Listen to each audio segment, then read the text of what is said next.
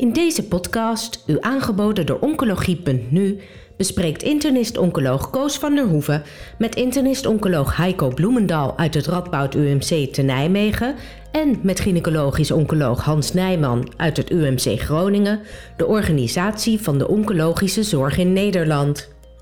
Aan bod komen onder andere de rol van Citrienfonds, NVMO, Sonkos en de Taskforce Oncologie, belemmeringen voor een regionaal oncologisch netwerk, de financiering en de rol van de huisartsen in de netwerkzorg. De organisatie van oncologische zorg in Nederland op naar de regionale kankernetwerken. Een belangrijk item Heel kort geleden uh, verscheen er een rapport over oncologische netwerken in beeld, 136 pagina's lang, met daarin een belangrijke bijdrage van het IKNL, Citrienfonds, NFK en Sonkos. En ik ga over dit onderwerp spreken met uh, twee mensen die een belangrijke rol in dit geheel spelen. Dat is dokter Hans Nijman, professor Hans Nijman. Hij is gynaecologisch oncoloog in het UMCG en professor Heiko Bloemendaal. Hij is internist-oncoloog in het Radboud UMC. Welkom allebei. Um, misschien mag ik beginnen bij jou, Hans. Een, een gynaecoloog bij dit onderwerp. Wat is je betrokkenheid bij dit onderwerp? Nou, uh, beste Koos, ik kan niet zeggen dat het mij met de paplepel is ingegoten, maar wel bijna. Um, als medestudent was het mij al duidelijk dat de zorg voor kanker hetgeen was waar ik later mijn beroep van zou willen maken. Dus mm mij bezighouden met de patiënt met kanker, hoe kunnen we daar verbeteringen uh, bewerkstelligen en hoe kunnen we überhaupt de zorg optimaliseren, dat is iets waar ik me al um, tientallen jaren mee bezighoud. En bestuurlijk actief ben ik ook altijd geweest, dus dat maakt ook dat die combinatie nu ja, logischerwijs hier bij elkaar komt, uh, waar we vandaag met elkaar over gaan spreken. En die gynaecoloog, ja, dat is toch met name die oncoloog die dat doet. Ja, het is, uh, het is eigenlijk een persoonlijke betrokkenheid al vanaf uh, je studie. Ja. En uh, met dit onderwerp, die uh, regionale kankernetwerken, daar ben je met name ook betrokken geraakt door het Citrienfonds. Zou je iets kunnen vertellen over wat het Citrienfonds doet? Wat het Citrienfonds doet, is eigenlijk ehm, prachtig invulling geven aan hetgeen waar anderen met mij, maar ik in ieder geval ook tegen aanliep. Namelijk dat ik toch zag dat er verschillen waren in de zorg die er voor de individuele patiënt beschikbaar was. En wij hebben dat toen, en dan hebben we het dan over ruim tien jaar geleden genoemd, dat het postcode afhankelijk was. Dat kan en mag niet zo zijn. Nou, een van de manieren om uh, uh, te proberen daar uh, dat te voorkomen, ehm, is het programma uh, passende zorg, onderdeel van, uh, van het Citrienfonds. En het is uiteindelijk heeft de titel gekregen naar regionale oncologienetwerken. En wat we in dat programma doen, is wat, we, wat ik altijd noem, is wij maken geen papier, maar we zijn met daden bezig. Dus we proberen met elkaar in de praktijk te laten zien wat nou oplossingen zijn en manieren zijn om de dingen veel slimmer en beter met elkaar te doen. En wie, wie zijn we in dit verband? Ja, we is uh, heel breed. Dat, dat is van heel veel zorgprofessionals. En uh, in alle soorten en maten. Van dokters tot verpleging, van physician assistants tot medisch administratieve personeel. Maar ook mensen vanuit de psychologie, de organisatiekunde, vanuit financiën. dus een heel breed palet aan mensen die met elkaar slimme dingen proberen te doen. Het Citrienfonds heeft geld gecreëerd om die activiteiten te ontplooien veel mensen denken dat dat eigenlijk alleen voor de universitaire ziekenhuizen is. Klopt dat? Nee, bij verre na niet. Um, het Citrienfonds um, gaat, als het over naar regionale oncologienetwerken gaat, over um, alles wat met kanker te maken heeft. En we weten natuurlijk gewoon dat in de praktijk het overgrote deel van, voor de zorg van de patiënt met kanker plaatsvindt in de tweede lijn, lees de eerste lijn. Uh, en voor een deel uh, in, in de UMC's. Dus het is breed. We gaan er dadelijk verder over praten, maar dezelfde vraag die ik uh, voor jou had, die heb ik ook voor de Heiko. Wat is jouw betrokkenheid bij het onderwerp uh, organisatie van de oncologische zorg? Ja, nou, ik, ik denk niet dat ik vanaf mijn studententijd al meteen hier um, erg uh, toe aangetrokken was. Maar zeker, ik heb een lange periode in de periferie gewerkt en van daaruit binnen NVMO een belangrijke rol gespeeld en van daaruit ook binnen Sonkos. En zo eigenlijk in het bestuurlijke en het organiserende, of de organisatiekunde van de oncologie terechtgekomen. De taskforce oncologie was daar een onderdeel van. En ja, dan word je toch gegrepen door ehm, ehm, de uitdagingen en de mogelijkheden, maar ook wel de problemen die de oncologische zorg uh, zo'n beetje omvat. En uh, dat betekent dat we vanuit de patiënt uit een heel goed um, systeem hebben, orga organisatiesysteem, maar dat het echt beter moet. Met alle uitdagingen van, van veroudering, innovatie, volumes die, die te, laag waren om de beste zorg te leveren. En, en die uitdaging die, ja, die trok mij in ieder geval heel erg aan om, om me daar echt voor in te zetten. En nu vanuit mijn nieuwe rol in een uh, academisch centrum ja, wordt dat er niet minder op. Je moet met elkaar gaan samenwerken om, om uiteindelijk met de middelen die er zijn, de uitdagingen die er zijn, om, om tot betere uh, zorg voor, voor de patiënt te komen. Je was voorzitter van de NVMO, je was daarmee ook lid van het Zonkosbestuur. Je was ook lid van de Taskforce Oncologie. Heb je deze functies nu nog? Of... Nee, ik ben um, ruim een jaar geleden gestopt met het NVMO-voorzitterschap en daarmee ook uh, uh, bestuurslid af van Sonkos. Ik ben nog wel daarna werk, voorzitter van de werkgroep geworden die zeg maar normen voor tumortype netwerken en voor regionale oncologie-netwerken heeft ontwikkeld, omdat zeg maar ook binnen het uh, Sonkos document een plaats te geven. En, en dat hebben we nu dit jaar bereikt, waarbij uh, ja, daar zeg maar de, de, de, de basis uh, is neergezet om, om, om die oncologie-netwerken verder ook qua normering vorm te gaan geven. Ehm, want dat, ehm, dat is denk ik wat in de komende vijf jaar echt nodig is, dat we dat verder gaan ontwikkelen. En in je huidige rol binnen het Radboud UMC, heb je daar ook betrokkenheid bij een regionaal oncologisch netwerk? Ja, ik denk dat alle UMC's wel een netwerk om zich heen hebben en onderdeel zijn van een netwerk. Waarbij uh, uh, sommige netwerken al uh, verder ontwikkeld en gevormd zijn. Embrace, Oncozon, Concord, Oncomit, noem ze op. En ook rondom het Radboud um, is zo'n netwerk, dat heeft nog niet een officiële naam, dat is wel in oprichting. En ik denk dat dat een, een uiting is dat, dat de netwerkontwikkeling um, voortgaat en dat rond elk UMC um, een, een, een, krachtig netwerk zich aan het ontvouwen is of er al is. Wat overigens niet wil zeggen dat dat de enige netwerken zijn. Ik denk dat er ook overstijgende of wat op kleiner niveau netwerken zullen zijn. Maar dat de UMC's een belangrijke rol in netwerken moeten spelen, dat is wat mij betreft wel. Als je dan aan een buitenstaander of aan een buitenlander moet uitleggen hoe de oncologische zorg in Nederland op dit moment georganiseerd is, hoe zou je dat dan in een nutshell omschrijven? Hans, jij mag als eerste. Dan, dan zou ik zeggen dat we een minister hebben gehad, 25 jaar geleden, Els Borst, um, die eigenlijk als eerste en ook vervolgens uitwerking heeft gegeven het feit dat we de oncologische zorg niet meer overal zouden moeten doen. Dat een deel van die zorg echt in, uh, als ze weinig voorkomen, ingewikkeld zijn, in hele specialistische centra moet worden ondergebracht. Um, en um, zij heeft ook echt de basis gelegd uh, voor een, intensieve in, een steeds intensievere samenwerking tussen ziekenhuizen.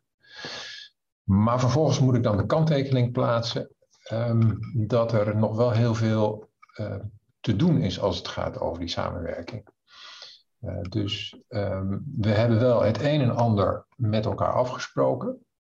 Maar gegeven de, de uitdagingen die voor ons liggen, um, is, en dan, dan denken we natuurlijk allemaal aan hetzelfde, de capaciteitsproblematiek. Uh, te weinig mensen eigenlijk die het, die het werk kunnen doen, de toename in de zorgvraag, meer patiënten met kanker als incidentie, maar ook in prevalentie, het kostenaspect, maar ook de kwaliteit.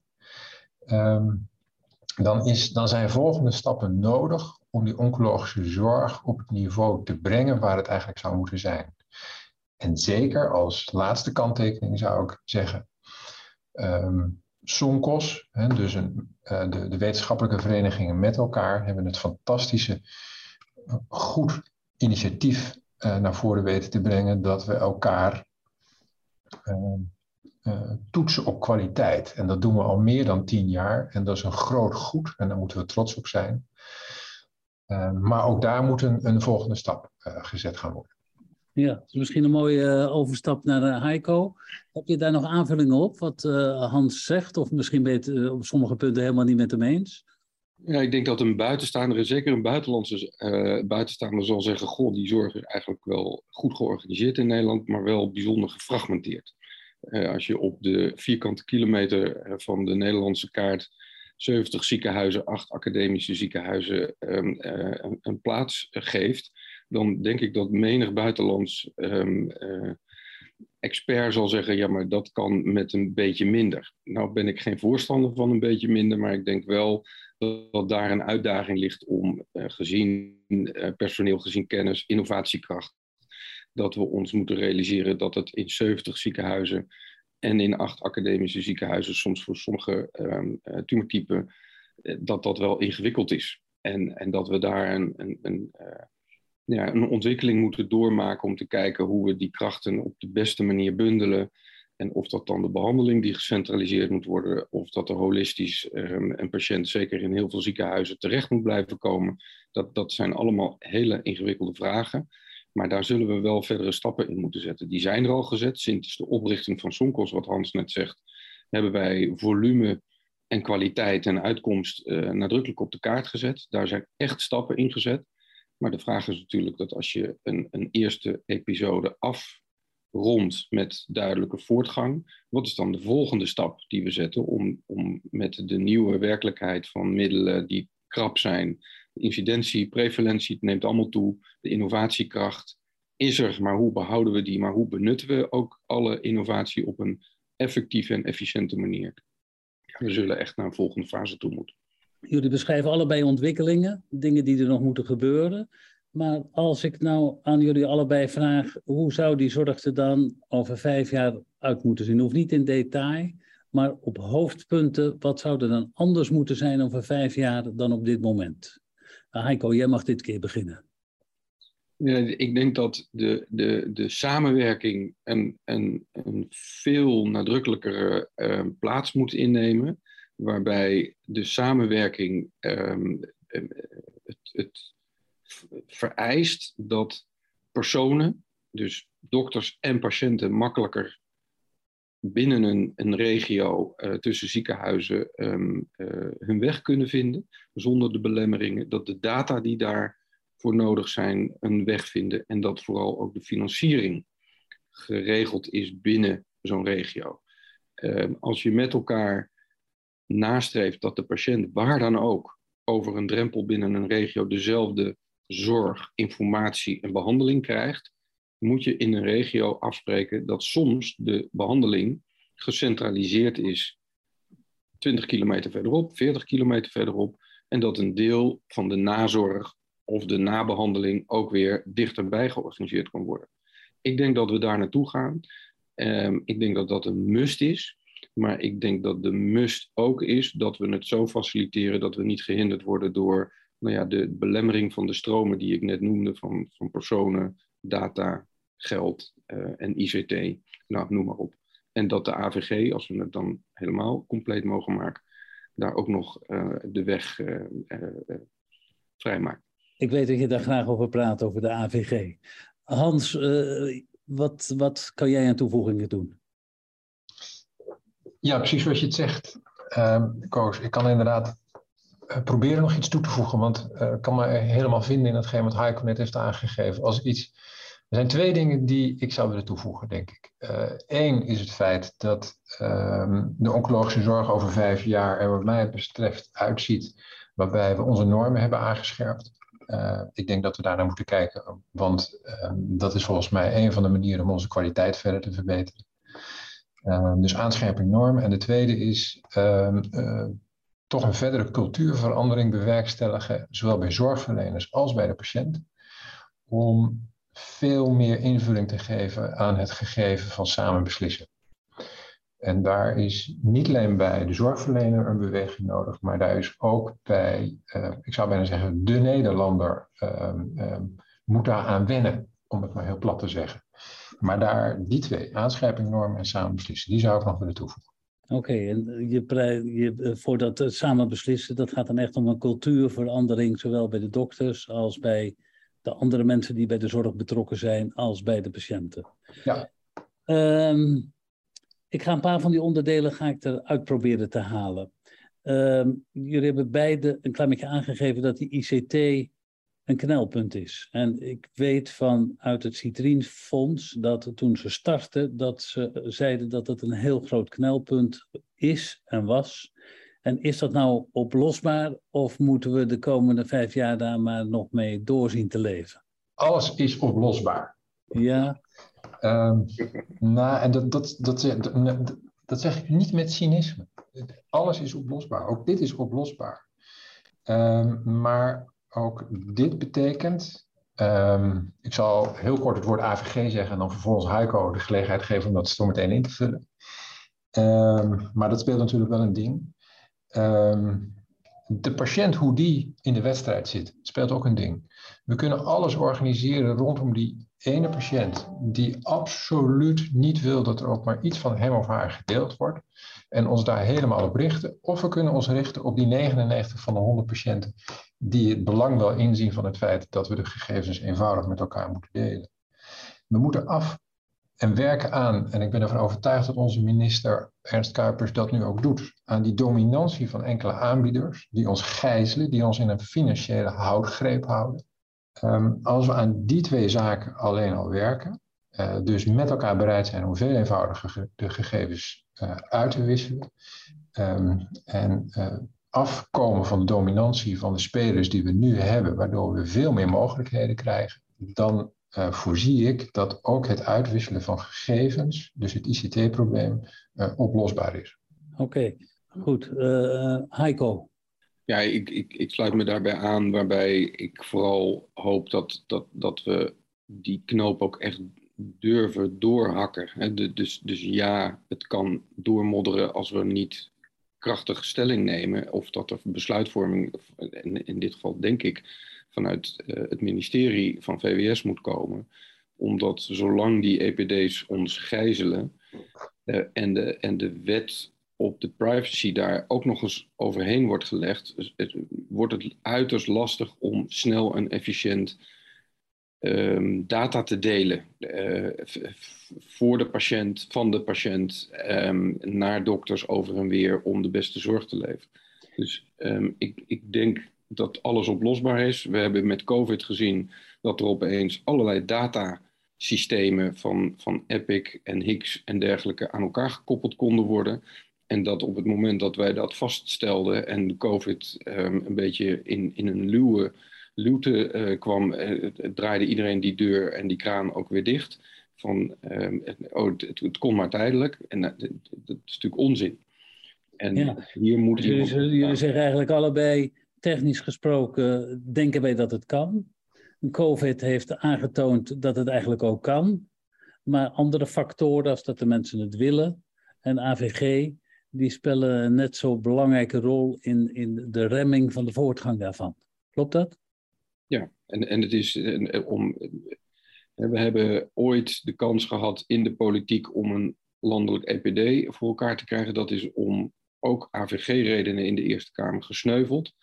We hebben nu toch wel de ervaring dat dat een foute beslissing is geweest. Ja. En waar zit dan de effort om een foute beslissing te herstellen, zodat we met z'n allen gewoon weer um, het, het beste voor ons, voor onze maatschappij, voor onze patiënten gaan doen. En maar dit, is, dat, dit, kan... vinden jullie, dit vinden jullie beiden wel een essentieel punt om eigenlijk verder te komen.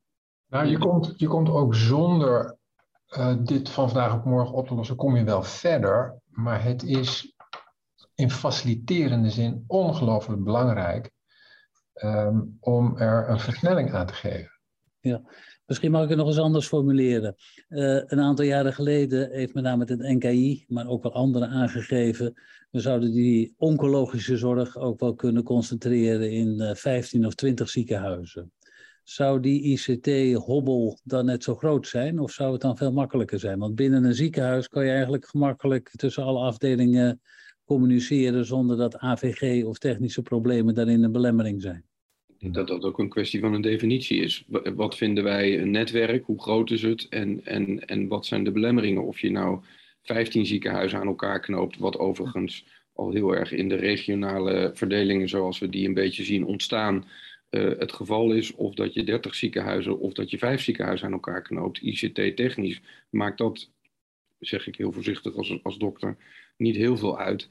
Um, uh, dus, dus dat is, daar winnen we het niet mee. En, en je moet je ook afvragen dat als je zorg in een beperkt aantal ziekenhuizen volledig centraliseert, of we daar dan op toe gerust zijn. Want ik denk dat daar um, qua uh, capaciteit nog een hoop problemen ontstaan, omdat de patiënt natuurlijk niet alleen maar kanker heeft, die is ouder, die heeft een heleboel andere dokters en, en faciliteiten nodig.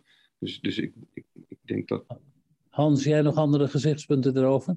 Um, zorg sterk concentreren in een beperkt aantal oncologische centra is absoluut geen oplossing voor het ICT-probleem wat we hier net geschetst, geschetst hebben met elkaar. Okay. Sterker nog, ik denk dat het de verkeerde beweging is. Gaan we naar het andere punt. Uh, geld is genoemd, financiering. Kunnen jullie aangeven op welke punten geld nou een belemmering is om te komen tot optimalisatie van de oncologische zorg? Heiko. Ja, ik denk dat als je naar een ander systeem werkt, hè, dat doen we een beetje, van, van individuele ziekenhuizen die alles kunnen naar uh, netwerken, dan zul je moeten investeren en kosten gaan voor de baten uit. Um, we zitten namelijk in een marktwerkingssysteem wat funest is voor netwerkvorming. Want op het moment dat je patiënten anders wil gaan benaderen, dat er uh, in ziekenhuizen bepaalde zorg meer geconcentreerd wordt, om vervolgens uh, andere zorg weer in uh, andere ziekenhuizen te concentreren, dan gaat dat over patiënten. En helaas in de marktwerking is een patiënt geld. Die heeft een rugzak bij zich. En op het moment dat je verschuivingen um, uh, regelt, dan vraagt elk ziekenhuis en elke dokter: wat doet dat met mijn balans? Wat doet dat met mijn inkomen? En daar zul je dus ook met elkaar financieringsproblematiek in kaart moeten brengen en je zult het moeten oplossen. Als wij vasthouden aan de huidige financieringssystemen, dan, dan belemmert dat enorm de ontwikkeling van onze uh, netwerkvorming. Maar je praat eigenlijk niet over een, een, een, toename van geld of meer geld naar de oncologie. Je bedoelt met name de verdeling van het geld. Ja, kijk, in, het liefst praat je over een toename. laat dat ook helder zijn. Maar ik denk dat we ook maatschappelijk reëel moeten zijn dat dat, het, het, het, integraal zorgakkoord wat daar op ons afkomt, daar kunnen we van alles van vinden. En, en we vinden dat er meer geld naar de zorg moet. Maar we weten ook met z'n allen dat dat niet uh, zal gaan gebeuren of in beperkte mate zal gebeuren. Dus we zullen ook de verantwoordelijkheid moeten nemen om dat wat we doen binnen de zorg, om dat goed en efficiënt te gebruiken. En, en dan helpt het om de financiering daar goed voor te doen, belemmeringen weg te nemen. Um, en dan te kijken hoe we onze zorg het beste kunnen uh, indelen. Zijn er nog, nog dingen waarvan je kan zeggen, echt geld in absolute zin speelt een rol? Hoe bedoel je dat? Nou, dus dat, dat, dat je met geld iets op kan lossen. Ik bedoel, als, je, als het gaat om de, de bekosting om een DBC-financiering of een zorgproduct, of dat door het ene of het andere ziekenhuis geïnd wordt, dat is een verschuiving van geld. Maar soms zijn er dingen waarvan je zegt van nou, als ik dat mogelijk wil maken, dan moet ik buiten die zorgproducten om nog extra geld investeren. Zijn daar voorbeelden van te geven? Ik weet niet of, of het hetgeen is wat je bedoelt, Koos, maar als het gaat over um, uh, financiering, um, Heiko heeft terecht geschetst de problematiek rondom de financiering, de marktwerking uh, en hoe elk huis een huishoudboekje op orde moet houden. En dat er dus een vorm van zekerheid nodig is om die huizen mee te krijgen als we de zorg opnieuw gaan herinrichten. Maar iets wat ook geld kost, um, is het inrichten van, van een overhead die je nodig hebt om um, de, de zeven grote oncologische regio's waar we met elkaar naartoe zouden moeten, uh, om die goed qua governance te kunnen inrichten. Ja. Uh, ook dat gaat niet vanzelf. En daar is wel uh, financiering voor nodig om dat goed los te krijgen. Ja, en ben je er dan een voorstander van dat dat eh, van buitenaf komt? Of dat de, zeg maar de spelers in zo'n netwerk, als dat nou tien ziekenhuizen zijn, dat die gezamenlijk zeggen wij, wij, wij betalen met z'n allen de overkoepelende kosten voor de organisatie van het netwerk? Ik, ik, denk dat hier een fantastische mogelijkheid ligt voor de invulling van de transitiegelden, uh, waar uh, we nu over na gaan denken, waar nu over nagedacht gaat worden, uh, over de gelden die vrijkomen tot 2026.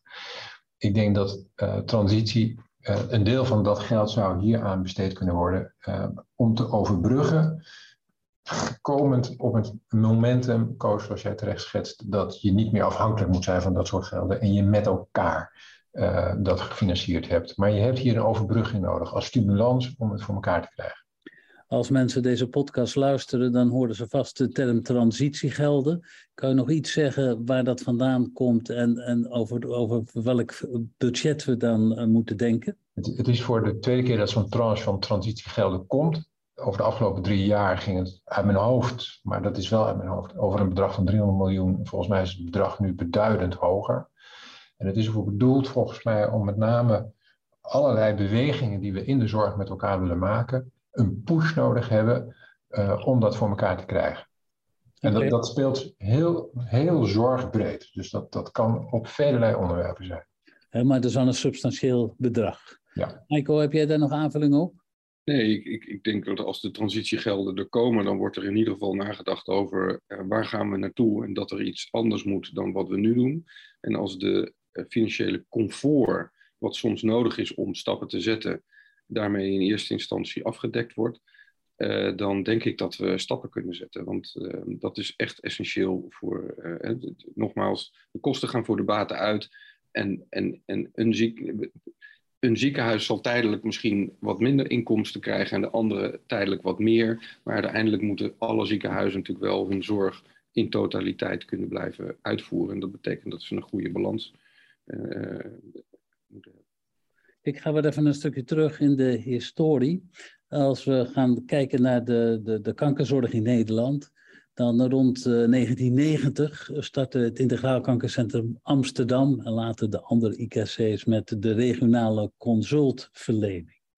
In, in hoeverre is daar nou de komende jaren nog plaats voor die regionale consultverlening? De betaling van die regionale consultverlening die is al een heel aantal jaren geleden op een, niveau vastgesteld. En, en, die verdeling is vastgesteld, dus niks bijgekomen, is ook niks afgegaan. Maar denken jullie dat dat nog nader moet blijven bestaan? Nou, ik denk dat om te beginnen je moet vaststellen dat die stap een ongelooflijke belangrijke stap is geweest in de verbetering van onze oncologische zorg in Nederland. Het werken aan consultschappen, het werken naar multidisciplinaire overleggen. Ik denk dat dat onze oncologische zorg een enorme stap vooruit heeft gebracht.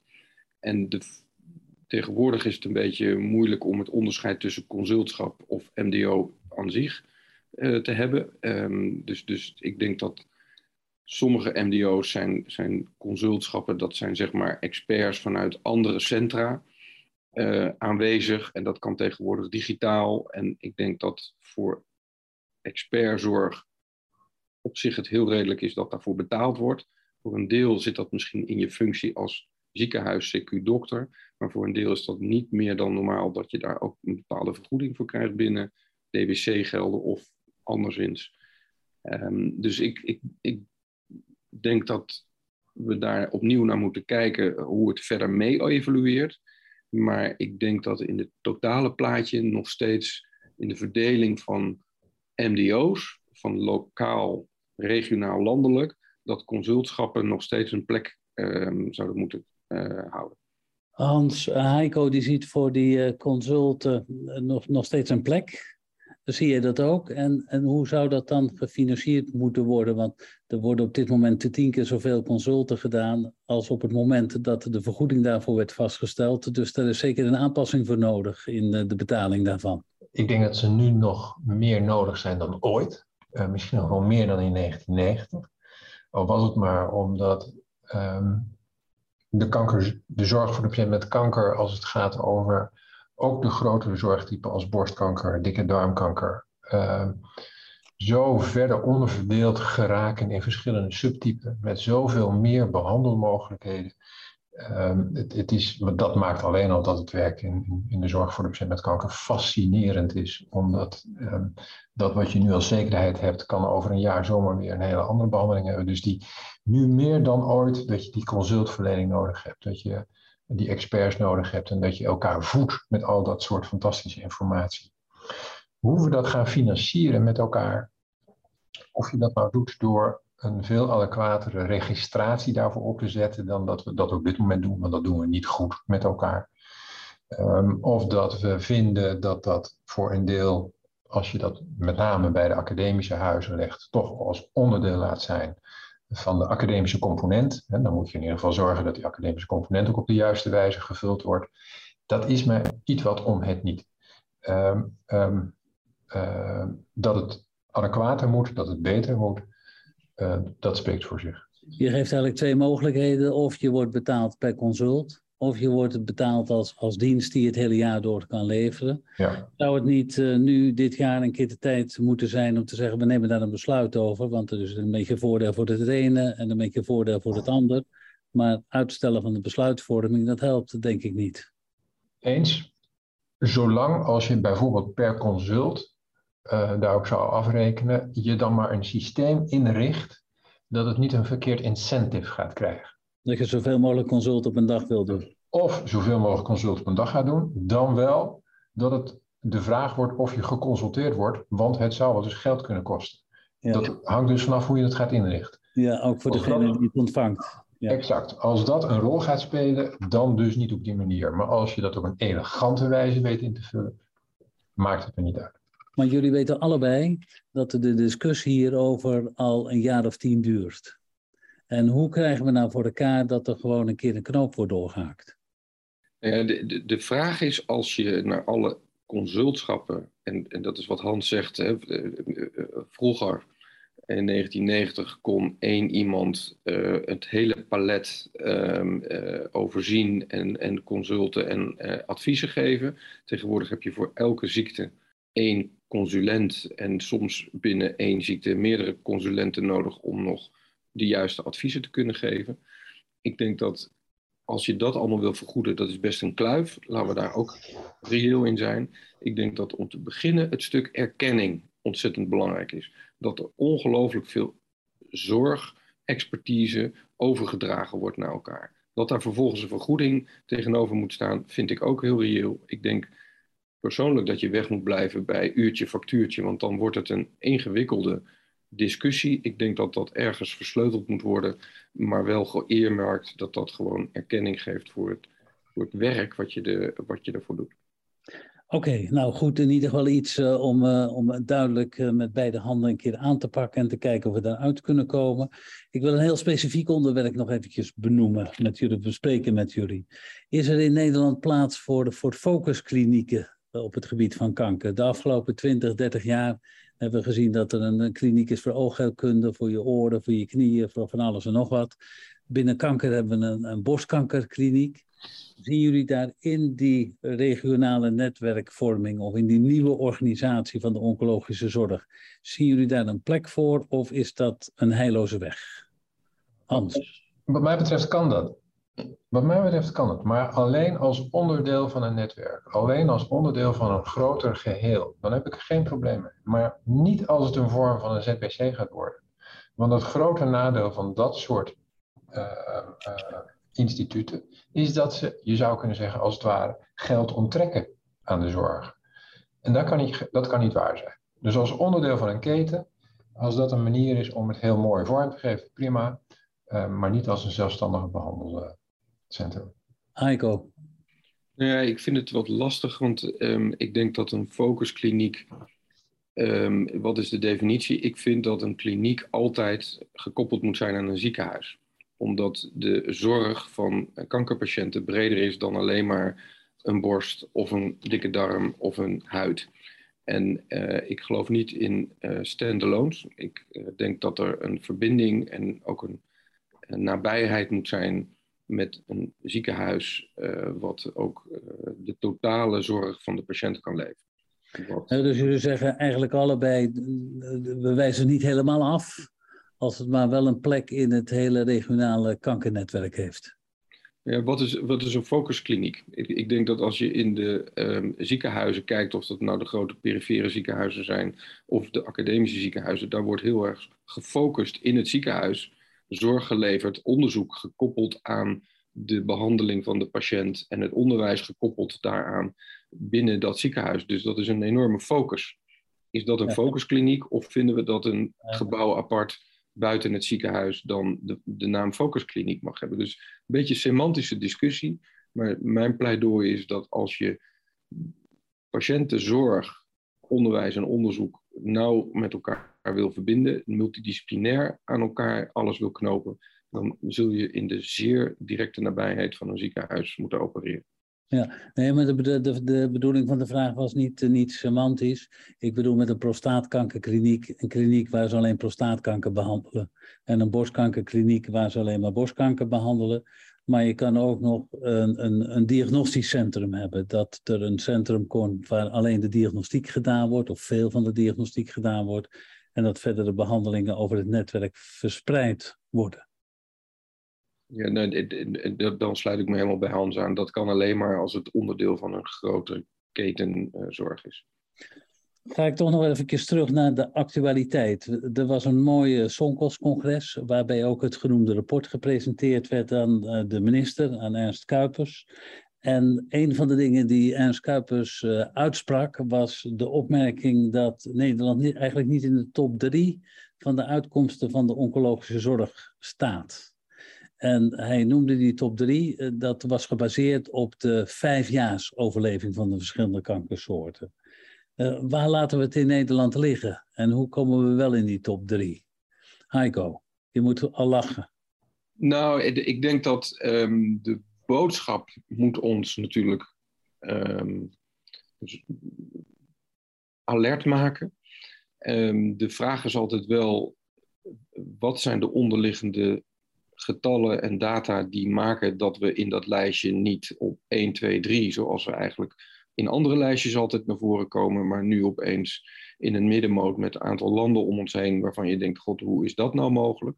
Dus ik denk dat er heel goed gekeken moet worden welke appels met appels, maar mogelijk ook met peren vergeleken moeten worden.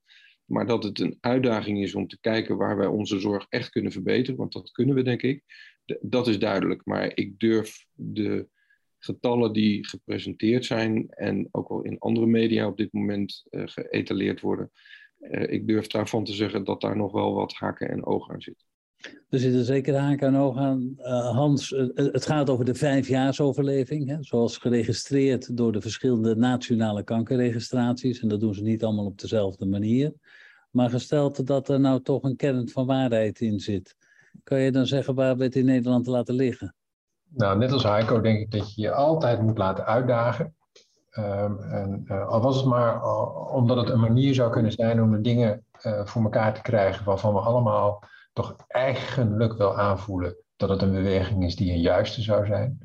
En dan kom ik weer terug op iets wat ik al eerder heb aangegeven. Ik denk dat we toch nog winst kunnen boeken door eens kritisch te kijken naar de volumenormeringen zoals we die nu hebben. Het is fantastisch dat we ze sinds uh, zoveel jaren hebben. Maar dat maakt niet dat we daar vervolgens in een, luie stoel achterover moeten gaan zitten, maar juist nu moeten denken van oké, wat kunnen we hier nog even verbeteren? En ik denk dat we daar bijvoorbeeld door als VWS naar kaders over zou stellen, uh, daar mooie stappen zouden kunnen maken. Aan de andere kant, en ehm, ik denk dat daar ook toenemend aandacht voor is, het zit hem niet alleen maar in de kant van hoe wij de zorg met elkaar inrichten, het zit hem ook in hoe we met elkaar uh, invulling geven aan het leven. Uh, dus, en ik wil het niet te groot maken, maar het heeft gewoon met de simpele dingen te maken. Bewegen we genoeg? Uh, stoppen we met domme dingen die we eigenlijk niet zouden moeten doen? Roken bijvoorbeeld. wat kunnen we op het gebied van preventie doen? Daar zit ook nog wel een cultuurding met elkaar. En dan kom ik toch nog heel even weer terug op dat, op dat onderwerp van het samen beslissen. Want ik ben ervan overtuigd dat als we dat met elkaar een professionelere invulling geven, dat we dan misschien uh, daarmee de vijfjaars overlevingscurves niet helemaal dienen in de zin van dat die daarmee dan ook absoluut omhoog gaan. Um, want als een patiënt zegt van ik heb goed geluisterd, ik begrijp het heel goed. Uh, ik snap heel goed wat u allemaal kunt. Maar ik geef toch de voorkeur om dan maar een, een stapje lichter te doen. Want dat past beter bij mij. Ook al sterf ik daardoor misschien niet eerder. Zouden die verschillen niet veel eerder tot uiting komen in bijvoorbeeld de tweejaarsoverleving in plaats van de vijfjaarsoverleving? En dan, dan zou dat een volgende stap kunnen zijn. Of ehm, toevoegen van andere parameters dan de relatief harde parameters twee- en vijfjaarsoverleving. Maar ook uh, kijkend naar uh, hoe de kwaliteit van zorg beleefd wordt. En wat voor waarde je nog hebt in datgene wat je met elkaar doet. Ja, helder. Uh, tot slot, um, de, huisartsen die zijn op, uh, op, op heel veel punten bij de oncologische zorg betrokken. De patiënt die begint er meestal. De huisarts wordt voor vaak geconsulteerd gedurende het traject, is in de, de begeleiding en in het eindstadium vaak betrokken. Welke rol spelen de huisartsen nou in de discussie over de inrichting van de oncologische zorg in Nederland? Hans, jij hebt er denk ik het meest mee te maken gehad. Het opvallende is, en ik snap dat heel erg goed, dat de huisartsen tot nu toe heel bescheiden zijn over hun rol in de netwerkzorg. En dat heeft natuurlijk alles te maken met het maatschappelijke probleem waar we op dit moment mee te maken hebben. Veel te weinig huisartsen. En van die huisartsen wordt ook toenemend steeds meer gevraagd.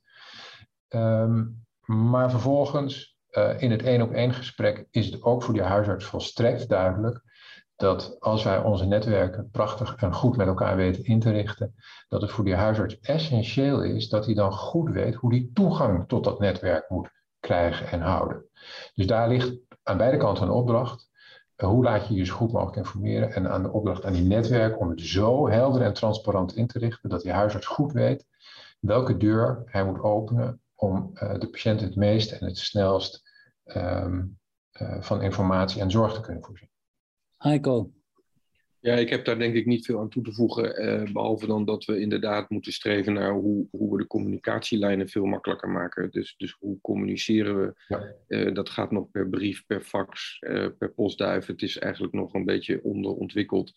Het, mijn persoonlijke ervaring is dat ik met een silo-app, wat helemaal niet zo ingewikkeld is, maar de zorg voor mijn patiënt samen met de huisarts naar een veel hoger niveau til. Ja. Dat is maar een heel simpel voorbeeld, maar de, de communicatie tussen uh, de eerste, tweede en derde lijn moet gewoon simpeler. Ja. Uh, en, en dat is of toegang tot EPD, of uittreksels van EPD, of wat dan ook, waar je ook een vraag en antwoord um, uh, makkelijk kunt stellen en niet elkaar moet bellen. En dat als ik bel, zit ik altijd in het spreekuur van de huisarts. Eh, en als de huisarts belt, zit hij altijd in mijn spreekuur.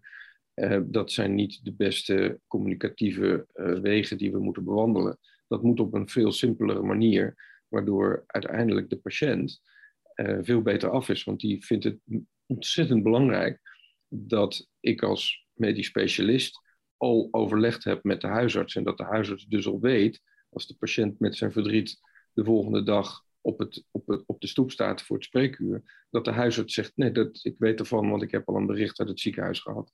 En, en dat, dat, dat kunnen ja. we nog echt verbeteren. Nou, daar geef je handvaten voor aan om dat te verbeteren. We hebben een heleboel uh, onderwerpen eigenlijk de revue laten passeren. Het is allemaal op naar regionale kankernetwerken.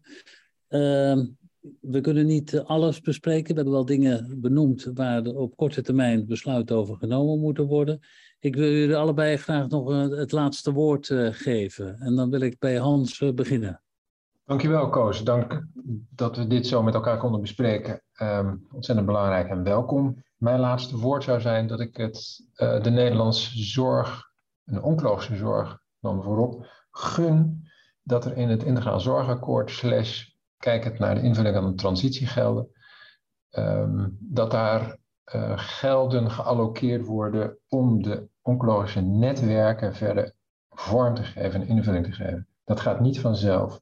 Daar is, zoals we dat in de afgelopen zeven jaar met uh, gelden van Citrien hebben kunnen doen, onder de noemer naar regionale oncologienetwerken, daar is een vervolgfinanciering voor nodig om daar de volgende stappen in te kunnen maken en de versnelling er, en de snelheid er goed in te houden.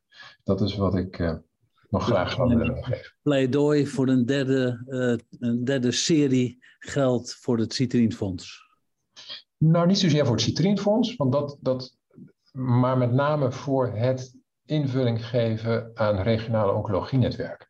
Oké, okay, helder. Heiko. Ik gun ons een krachtig kaderscheppend uh, ministerie die um, zorgt dat wij met duidelijke kaders aan de gang gaan. Uh, op uh, EPD-gebied, op financieel gebied, AVG-gebied.